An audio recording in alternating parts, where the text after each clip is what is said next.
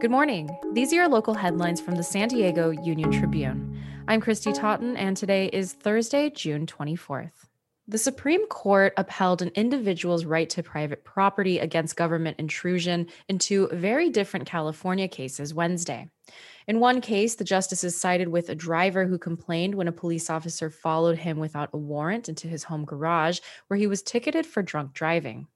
In the second, the court voided a labor rule that allowed union organizers onto private farmland to talk to workers. San Diego employees are more likely to allow remote work than companies in other California cities and most of the nation except Columbus, Ohio.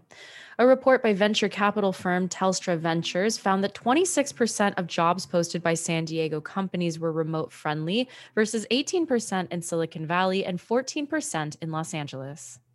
San Diego County will experience some gloom and chances of rain through Thursday. The National Weather Service said coastal areas will get cloudy mornings with patches of fog, a chance of showers, and a slight chance of thunderstorms. The rest of the week through Saturday, San Diegans will see normal June weather. Sunday, Monday, and Tuesday will be warmer.